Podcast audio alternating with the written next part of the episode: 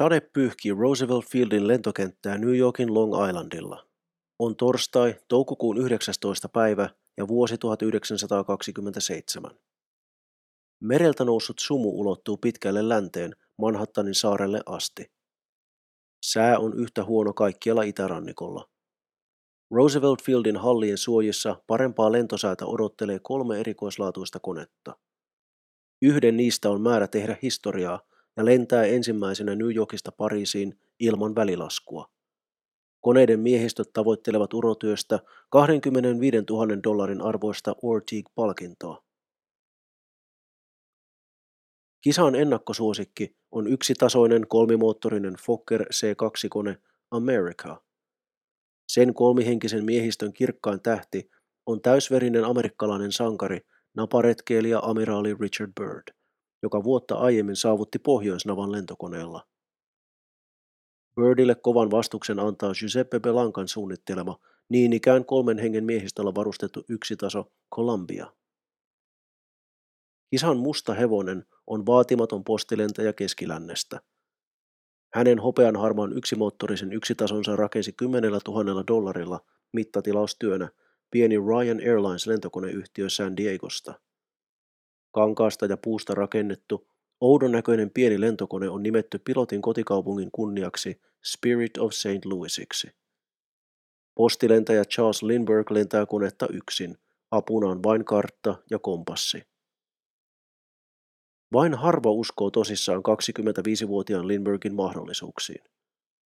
Myöhemmin hänestä käytettäisiin sellaisia nimiä kuin Lone Eagle ja Lucky Lindy.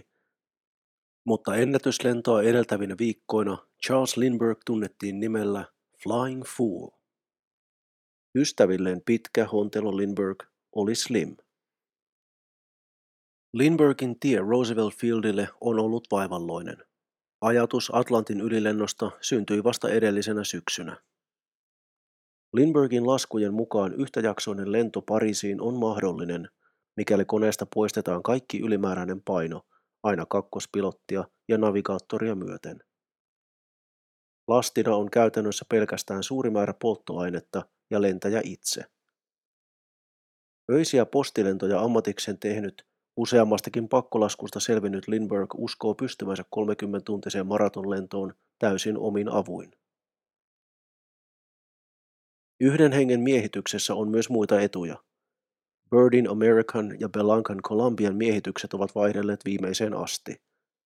Yhdessä vaiheessa Belanca kävi jopa neuvotteluja Lindbergin kanssa, mutta tämä päätti tehdä lennon omalla tavallaan ja omalla koneellaan. Lindbergh on valmis hyppäämään Spirit of St. Louisin ohjaksiin lyhyelläkin varoitusajalla. Mutta ei tänään. Lindbergh luo katseen harmaalle taivaalle ja päättää lähteä viettämään iltaa Manhattanille muutaman ystävänsä seurassa. Miehet aikovat käydä katsomassa suosittua tanssishowta Broadwaylle ja suunnata sen jälkeen todennäköisesti johonkin New Yorkin lukuisista salakapakoista, jotka kukoistavat kieltolain aikana.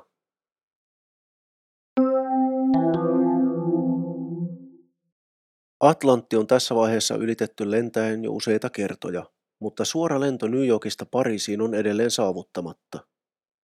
Tuohon aikaan huomattavaa 25 000 dollarin palkintoa havittelevat lentäjäässät ovat odottaneet kärsivällisesti suotuisia kevättuulia, jotta valtameren ylitys olisi turvallisempaa.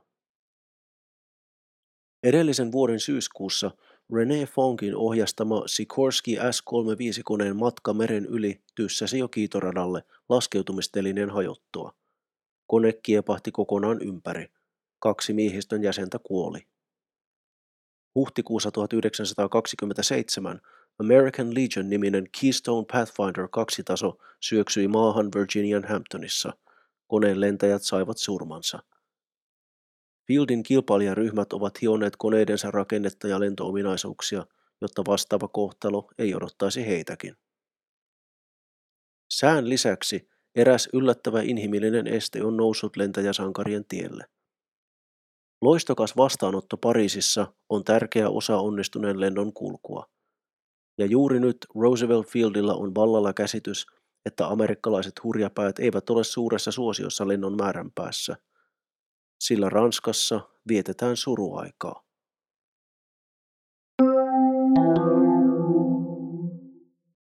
Heinäkuun 31. päivä 1915 länsirintamalla. Sotilaslentäjä Charles Nongesser ei ole tällä haavaa lentopalveluksessa, vaikka hän on aiemmin samassa kuussa ampunut alas ensimmäisen saksalaishävittäjänsä. Nongesser ja lentomekaanikko Roger Ponchon nousevat ilman lupaa vuosään 3-2 tasoon. He kohtaavat taivaalla viisi saksalaista Albatros-hävittäjää ja ampuvat alas yhden. Nongese saa tempustaan kahdeksan päivää arestia ja ylennyksen. Nongeseristä tuli yksi ensimmäisen maailmansodan lentäjäsankareista. Hänen yksityiselämänsä on osa legendaa. Nongese nautti hyvästä viinistä, nopeista autoista ja kauniista naisseurasta täysin siemauksin. Nongese oli rokkamainen auktoriteettien vastustaja, joka vietti päiväkausia arestissa – hän karkasi rintamalta useaan otteeseen nauttimaan Pariisin iloista, mutta palasi aina takaisin palvelukseen, joskus jopa naisseuralainen kainalossa ja eilisillan smokki yllään. Niin palvelustuntoinen hän oli, että katkaistua molemmat jalkansa onnettomuudessa, Nungesse vaati saada jatkaa lentämistä. Hänet nostettiin raajarikkona ohjaamoon. Nungesserin sodassa saamien arpien ja vammojen määrän ylitti ainoastaan hänelle myönnettyjen tunnustusten ja kunniamerkkien paljous. Sodan jälkeen hän kiersi maailmaa erilaisissa lentonäytöksissä. Yhtä tällaista näytöstä St. Louisissa oli todistamassa nuori Charles Lindbergh. Vuonna 1927 Ortigue-palkintoa havitteli amerikkalaisten lisäksi myös ranskalainen lentäjä François Colli. Palkintorahat Atlantin ylityksestä sai myös lentämällä matkan länteenpäin Pariisista New Yorkiin. Colleen oli määrä osallistua kilpajuoksuun Atlantin ylityksestä valkoisella kaksitasolla, joka sai nimen L'Oiseau Blanc, valkoinen lintu. Mutta Collia kohtasi vakava takaisku. Kakkospilotti Paul Tascon loukkaantui vakavasti maahansyöksyssä. Valkoisen linnun pelastajaksi tarjoutui Charles Nongesser, joka oli myös harkinnut Atlantin ylilentoa tahollaan. Miehet yhdistivät voimansa ja valkoisen Levasseur PL-8 kaksitason päämääräksi otettiin New York keväällä 1927. Manhattanille saavuttuaan koneen oli määrä tehdä näyttävä vesilaskeutuminen vapauden patsaan edustalle. Kun Loiseau Blanc nousi Le Bourget kentältä Pariisista toukokuun kahdeksantena päivänä hieman aamu viiden jälkeen, Ranskalaishävittäjät saattelivat Nungesseria ja Collia matkaan. Valkoinen lintu suunnisti luoteeseen kohti Englannin kanaalia ja Irlantia. Koneen oli määrä lentää niin sanotulla isoympyrän reitillä. Matka suuntaa Irlannin kautta kohti Nova Scotiaa Kanadan rannikolla. Kone ylittää meren kapeimmasta kohdasta. Brittilentäjät Alcock ja Brown ylittivät Atlantin ensimmäisenä Kanadasta Irlantiin ilman välilaskua kesäkuussa 1919 käyttäen samaa reittiä lännestä itään. Viimeinen varma havainto Loiseau Blancista on katolisen papin havainto Irlannin länsirannikolta Carrigaholtin kalastajakylästä. Kone ylitti kylän ja suuntasi kohti länttä ja Amerikkaa. Koneen lentoajaksi oli polttoaineen määrän perusteella arvioitu 42 tuntia. Määräaika kului umpeen, mutta valkoista lintua ei kuulunut. Nogesse ja Colli eivät koskaan saapuneet perille. Ensimmäiset lehtiuutiset Ranskassa kertoivat kaksikon päässeen New Yorkiin ja patriottinen hurmos levisi kansaan. Kun totuus lennon kohtalosta tuli ilmi, nähtiin kenties ensimmäinen tunnettu versio Kansa raivostui ilmiöstä. Vihaiset väkijoukot osoittivat kadulla mieltä sanomalehtiä vastaan. Ainakin yksi päivälehti meni tapauksen seurauksena konkurssiin. Kun mieliala Ranskassa oli tämä, amerikkalaisia lentäjiä kehotettiin lykkäämään ylilentoyrityksiä toistaiseksi. Sankarillinen laskeutuminen Le Bourget kentälle, josta Nongesse ja Colli aloittivat kohtalokkaan matkansa toukokuun kahdeksantena, saattaisi osoittaa huonoa makua ja suututtaa ranskalaiset. Tilanne oli tämä, kun Charles Lindbergh kaksi viikkoa myöhemmin katseli synkkiä pilviä Roosevelt Fieldin yllä toukokuun 19. päivänä. Viimeisen viikon ajan American ja Columbia ovat suorittaneet testilentoja ja valmistautuneet parhaansa mukaan Atlantin ylitykseen sään seljettyä. Birdin miehistön huhutaan jo lastanneen elintarvikkeita koneeseen Pariisin matkaa varten.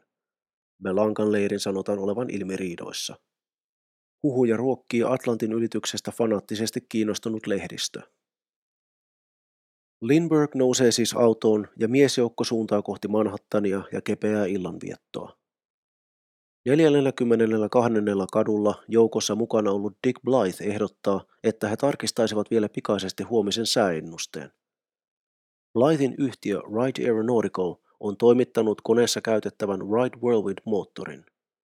Blythista on tullut viimeisen viikon aikana yksi Lindbergin luottomiehistä. Auto pysäytetään ja Blythe juoksee sateen halki läheisen hotellin aulaan soittamaan säähavaintoasemalle. Lindbergh ja muut seurueen jäsenet jäävät autoon odottamaan. Kun Blythe hetken päästä palaa takaisin autolle, Lindbergh huomaa ystävänsä ilmeestä, että jotain on tekeillä. Blythilla on uutisia. Sadealue on väistymässä. Itärannikolle on luvattu huomiseksi selkeää. Tunnelma autossa sähköistyy. Lindbergh punnitsee mahdollisuuksiaan. Jos hän aloittaa lähtövalmistelunsa heti, kone on valmiina lähtöön huomisaamuna. Tässä on hänen saumansa ehtiä ensimmäisenä Pariisiin. Mutta kaksi seikkaa häiritsee suunnitelmaa.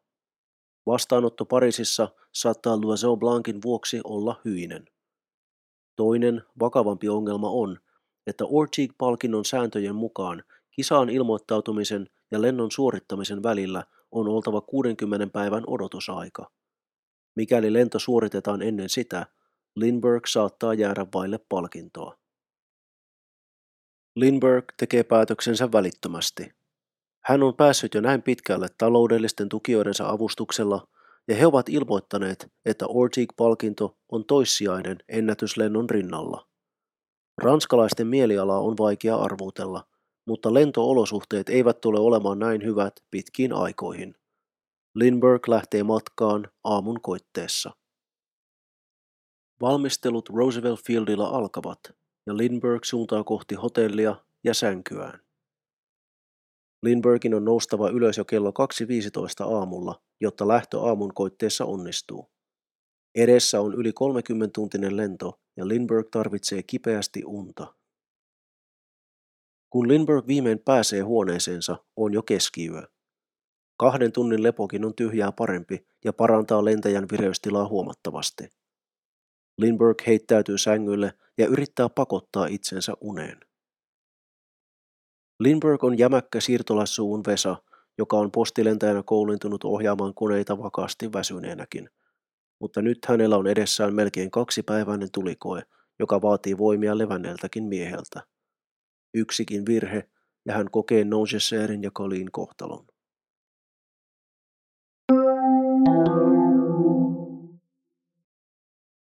Vuonna 1859 liberaali skoonelainen valtionpäivämies Ulla Monson joutuu keskelle valtavaa skandaalia. Monsonia syytetään lahjonnasta ja kavalluksesta. Monsonilla on vaimo ja seitsemän lasta, mutta hän on iskenyt silmänsä 19-vuotiaisen tukholmalaisen tarjoilijaan Lovisa Karleeniin. Ja jos Ulalla ei mene muutenkaan vahvasti, ihana Lovisa ilmoittaa olevansa raskaana. Maa alkaa polttaa Monsonin jalkojen alla. Hän muuttaa nimensä August Lindbergiksi ja karkaa Lovisan kanssa Amerikkaan. Vaimo ja lapset jäävät Ruotsiin. Pariskunta asettuu Minnesotan Melroseen. Melrosessa entinen ruotsalaisylimys elättää itsensä seppänä ja maanviljelijänä. Väkivaltaiset Sioux-intiaanit pelottelevat uudisraivaajia ja Augustin sepänura tyssää veriseen sirkkelionnettomuuteen, joka vie häneltä käden. Vastoinkäymisistä huolimatta amerikkalaistunut Lindberghien perhe vaurastuu. Äpärä lapsi saa nimekseen Charles August. Pojasta tulee menestyvä republikaanipolitiikko ja tulevan lentäjäsankarin isä. Juuri nyt skoonelaisveijarin pojanpoika kääntelehtii vuoteessaan. Kello lähentelee jo aamu kahta ja Charles Lindbergh ei ole nukkunut silmän täyttäkään. Lindbergh puree hammasta, pukeutuu ja suuntaa Roosevelt Fieldille. Spirit of St. Louis on tankattu äärien myöten täyteen. Kaikki ylimääräinen tavara on poistettu koneesta, sisätilojen pehmusteita myöten. Kone on karu ja askeettinen sisältä ja ulkoa.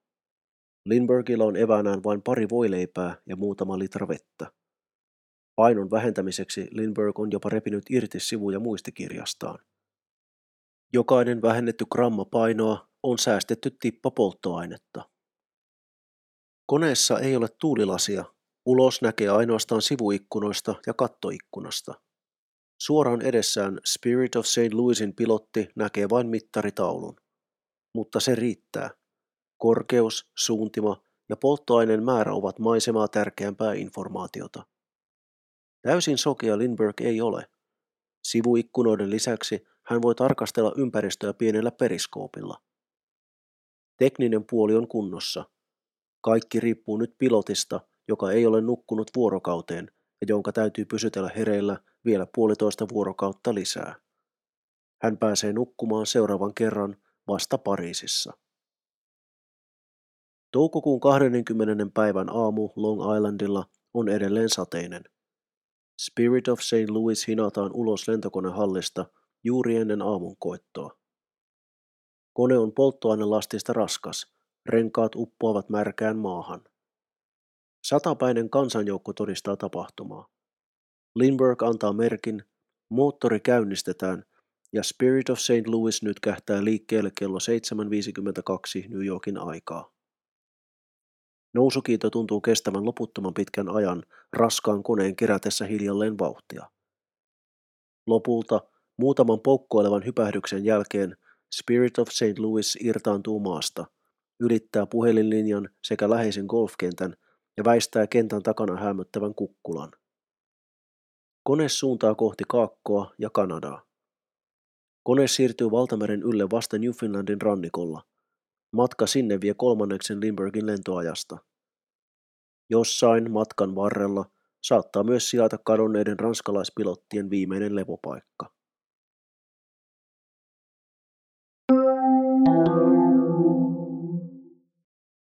Nongesse ja Collie katosivat jossain Irlannin länsirannikon ja New Yorkin välimaastossa. Etsintäalue on massiivinen. Joitain vihjeitä kuitenkin on. Aivan aluksi epäiltiin lentäjien törmänneen myrskyrintamaan Atlantilla, näkemättä maata enää koskaan. Mutta on syytä uskoa, että ranskalaiset pääsivät sittenkin Amerikkaan asti. Newfoundlandin asukkaat tekivät vahvistamattomia kuulohavaintoja lentokoneesta niihin aikoihin, kun Nonchesairin ja Colin arveltiin olevan saaren yläpuolella. Valkoisen lentokoneen sanottiin nähdyn harhailevan sumussa Newfoundlandin edustalla. Havaintoja tehtiin myös etelämpänä, sisämaassa asti. Erään tarinan mukaan kone olisi päässyt niinkin pitkälle, että se teki pakkolaskun Meinin havumetsiin. Loiseau Blancia etsittiin viikkojen ajan New Yorkin ja Newfoundlandin väliltä. Etsintöihin osallistuivat Yhdysvaltojen ja Kanadan viranomaiset, rannikkovartiosto, armeija ja yksityiset lentäjät koneineen. USAn rannikkovartiosto löysi palasen lentokoneen siipiä merestä Long Islandin pohjoispuolelta. Osaa ei koskaan pystytty varmuudella yhdistämään valkoiseen lintuun. Teoriat Nonchesairin ja Colin katoamisesta saivat toinen toistaan oudompia muotoja. Kieltolakia kiertäneiden salakuljettajien sanottiin ampuneen heidät alas vahingossa. Useat tahot esittivät, että kone pääsi kuin pääsikin Yhdysvaltoihin asti ja että sen jäännökset ovat edelleen löydettävissä Meinin takametsissä. Sanottiin, että omalaatuinen erakko Anson Berry olisi jopa nähnyt koneen putoavan. Muut paikalliset tekivät koneesta vain kuulohavaintoja. Muutamia koneen kappaleita todella löydettiin metsästä, mutta niiden yhteys Loiseau Blancin on edelleen auki. Nongesairin ja Colin katoaminen on yksi ilmailuhistorian suurista mysteereistä. Ranskassa heidän kunniakseen on pystytetty patsaita ja nimetty katuja.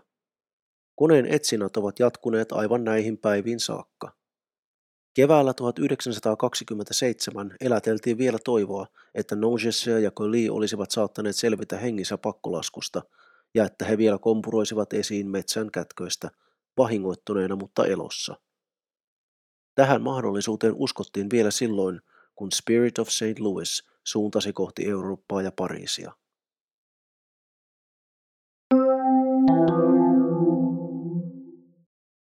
Lindbergh herää hätkähtäen koneensa hytissä.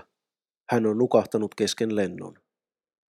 Lindbergh ei ole nukkunut muutamaa sekuntia kauempaa, mutta mittarin osoitin näyttää Spirit of St. Louisin ajautuneen muutamaan asteen sivuun reitiltä. Lindbergh puistelee itseään, yrittää karistaa unen silmistään. Hän palauttaa koneen takaisin reitille. Lindbergh on lentänyt pian 15 tuntia. Koneen kello on edelleen New Yorkin ajassa ja se näyttää ilta kymmentä. Newfoundland ja sitä myötä Pohjois-Amerikka ovat jääneet taakse. Edessä on nyt syvin Atlantti. Aurinko on laskenut ja kuu ja tähdet valaisevat taivaan. Lennon ensimmäinen yö on koittanut. Lindbergin lentopuku suojaa häntä ilman kylmyydeltä, mutta väsymys painaa päälle. Lindberg on nuokahdellut ohjaimissa jo pariin otteeseen. Unen puutteen vaarat käyvät nyt selväksi. Jokainen torkahdus ajaa konetta poispäin reitiltä. Yksikin pidempi unijakso saattaa merkitä kuolemaa. Yön tunteina tapahtuu jotain outoa. Koneessa on kaksi kompassia, kumpikin niistä menee epäkuntoon yhtä aikaa. Osoitinneulat eivät suostu asettumaan yhteen suuntaan, vaikka kone lentää tasaisesti. Häiritsevää tilannetta pahentaa se, että Lindbergin keskittyminen alkaa harhailla. Hän pilkkii ja kone uhkaa ajautua yhä pahemmin pois kurssista. Hetken Lindberg kuvittelee olevansa vuoteessa. Hän on näkevinä jonkin vaalean esineen ohittavan ikkunan. Se osoittautuu kuuksi. Kone on taas kääntymässä pois reitiltä. Lindberg ravistelee itsensä hereille taas kerran. Lindberg alkaa lähestyä Atlantin keskiväliä ja ilma alkaa lämmetä. Siipiin pakkautunut jää alkaa sulaa, mutta Lindberg on väsyneempi kuin kertaakaan aiemmin. Ja jos kompassien sekoaminen oli pelottava hetki, vielä pahempaa on tulossa.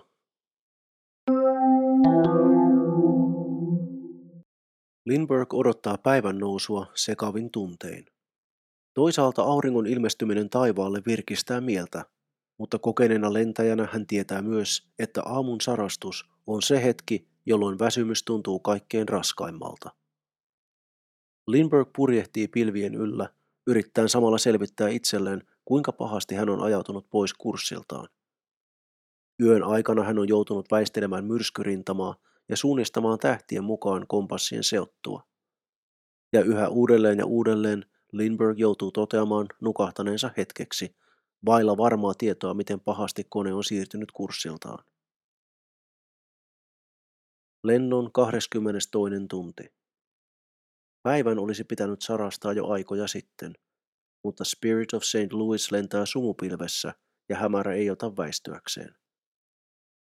Väsymys tuntuu pahempana kuin kertaakaan aiemmin, ja nyt se saa aivan uuden ulottuvuuden. Moottorin yksitoikkoisen pauhun yli Lindberg alkaa kuulla ääniä. Hänellä on vahva tunne, että ohjaamossa on hänen lisäkseen joku muukin. Aivan hänen selkänsä takaa kuuluu puhetta. Usvamaiset aaveolennot puhuvat hänelle. Niitä on monta. Toisinaan äänet kuuluvat aivan hänen korvansa juuressa. Ääni on inhimillinen, melkein ystävällinen. Haamut kulkevat pitkin ohjaamoa, poistuen ja ilmestyen välillä seinien ja katon läpi. Toisinaan niiden äänet tuntuvat kuuluvan tyhjästä ilmasta. Lindbergin utuiset, haaleat matkustajat ovat tuona hetkenä hänelle yhtä todellisia kuin kone ja sitä ympäröivä avaruus.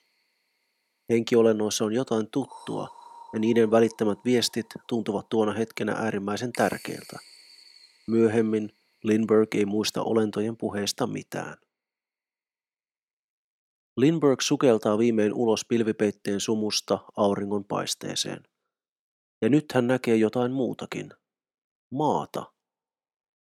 Vasemmalla avautuu rannikko, joka ei ole rannikko, sillä Lindberg tietää olevansa yhä kaukana Irlannista, Aavan meren yllä. Mutta silti hän näkee maata. Hän näkee jopa puita ja rantaan iskeytyviä tyrskyjä. Lindberg on jo aikeissa kääntyä rannikkoa kohti, kun järki ottaa vallan. Kyseessä on pakko olla jonkinlainen kangastus tai hallusinaatio. Näky ei voi olla sen todellisempi kuin häntä puhutelleet haamut. Lindberg ottaa itseään niskasta kiinni. Hän alkaa määrätietoisesti laskea suuntimaansa. Irlantiin on hänen laskujensa mukaan matkaa noin tuhat kilometriä. Pikkuhiljaa Lindbergh alkaa saada voimiaan takaisin. Väsymys on yhä läsnä, mutta jollain tavalla yön pimeät tunnit ja muutamat torkutut minuutit ovat tehneet hänelle myös hyvää. Keho on sittenkin saanut levätä hetkittäin ja vireystaso alkaa palata normaaliksi. Mutta Lindbergillä ei ole edelleenkään varaa herpaantua. 27 tunnin tienoilla Lindbergh alkaa nähdä meressä elonmerkkejä. Pyöriäinen, muutama lokki. Ehkä rannikko alkaa jo lähestyä. Mutta haamut ja olemattomat saaret ovat tehneet hänet araksi. Sitten meren sylistä ilmestyy laiva, ja pian toinenkin. Kalastusveneitä. Hän lentää muutaman kerran veneiden yli, yrittää viestiä niiden kanssa, mutta kalastajista ei ole Lindbergille apua. Hänen on jatkettava matkaa Irlantiin.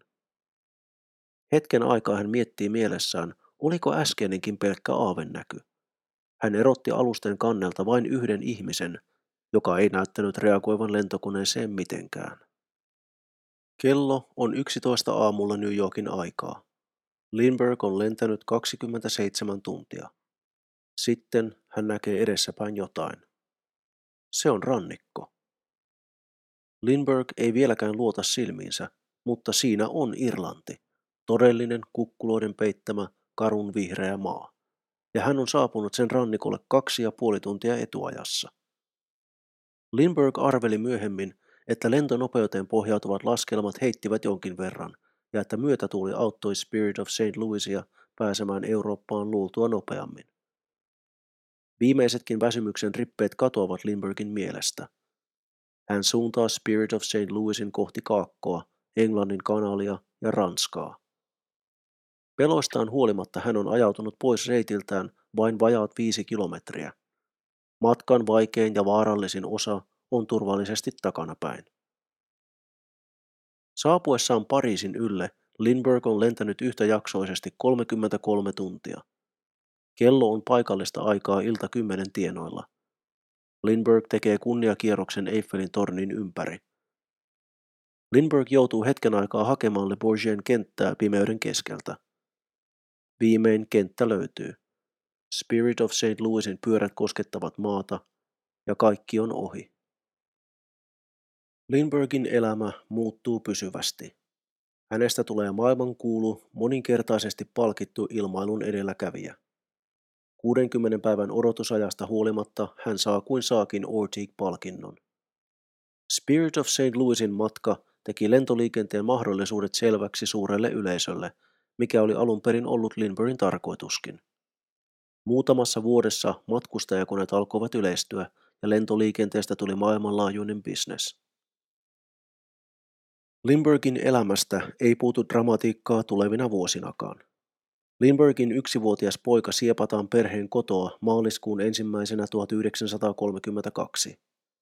Poika löydetään myöhemmin kuolleena läheltä Lindbergin taloa. Murhasta ja kidnappauksesta tuomitaan saksalaistaustainen siirtolainen Bruno Hauptmann, joka päätyy sähkötuoliin. Vuosisadan rikokseksi aikanaan kutsuttu tapaus on edelleen kiistanalainen. Toisen maailmansodan aattona Lindberghistä tulee yksi oikeasta populistisen saksalaismielisen America First-liikkeen johtohahmoista. Yhdysvaltain liityttyä sotaan 1941 Lindbergin suosio kansan parissa laskee jyrkästi.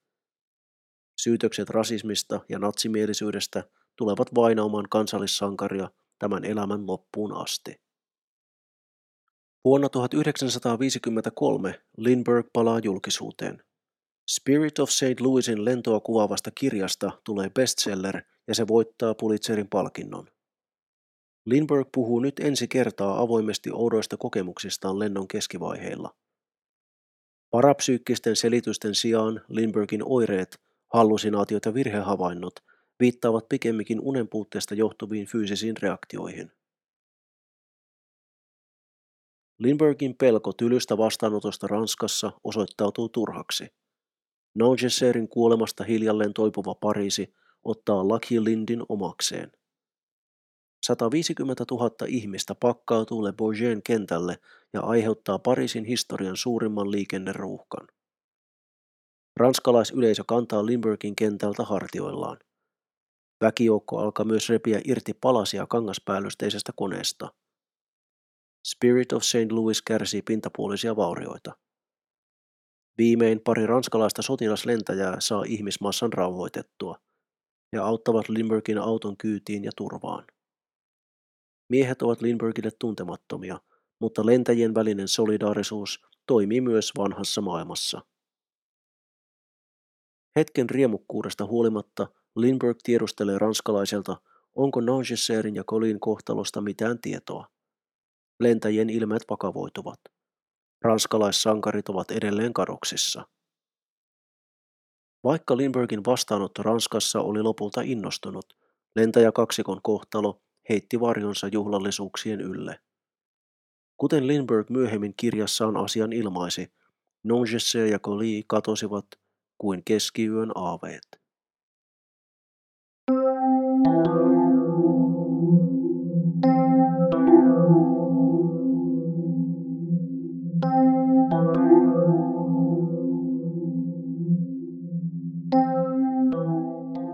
Tämä on ollut Mätäkuu podcast Charles Lindbergh ja Keskiyön aaveet.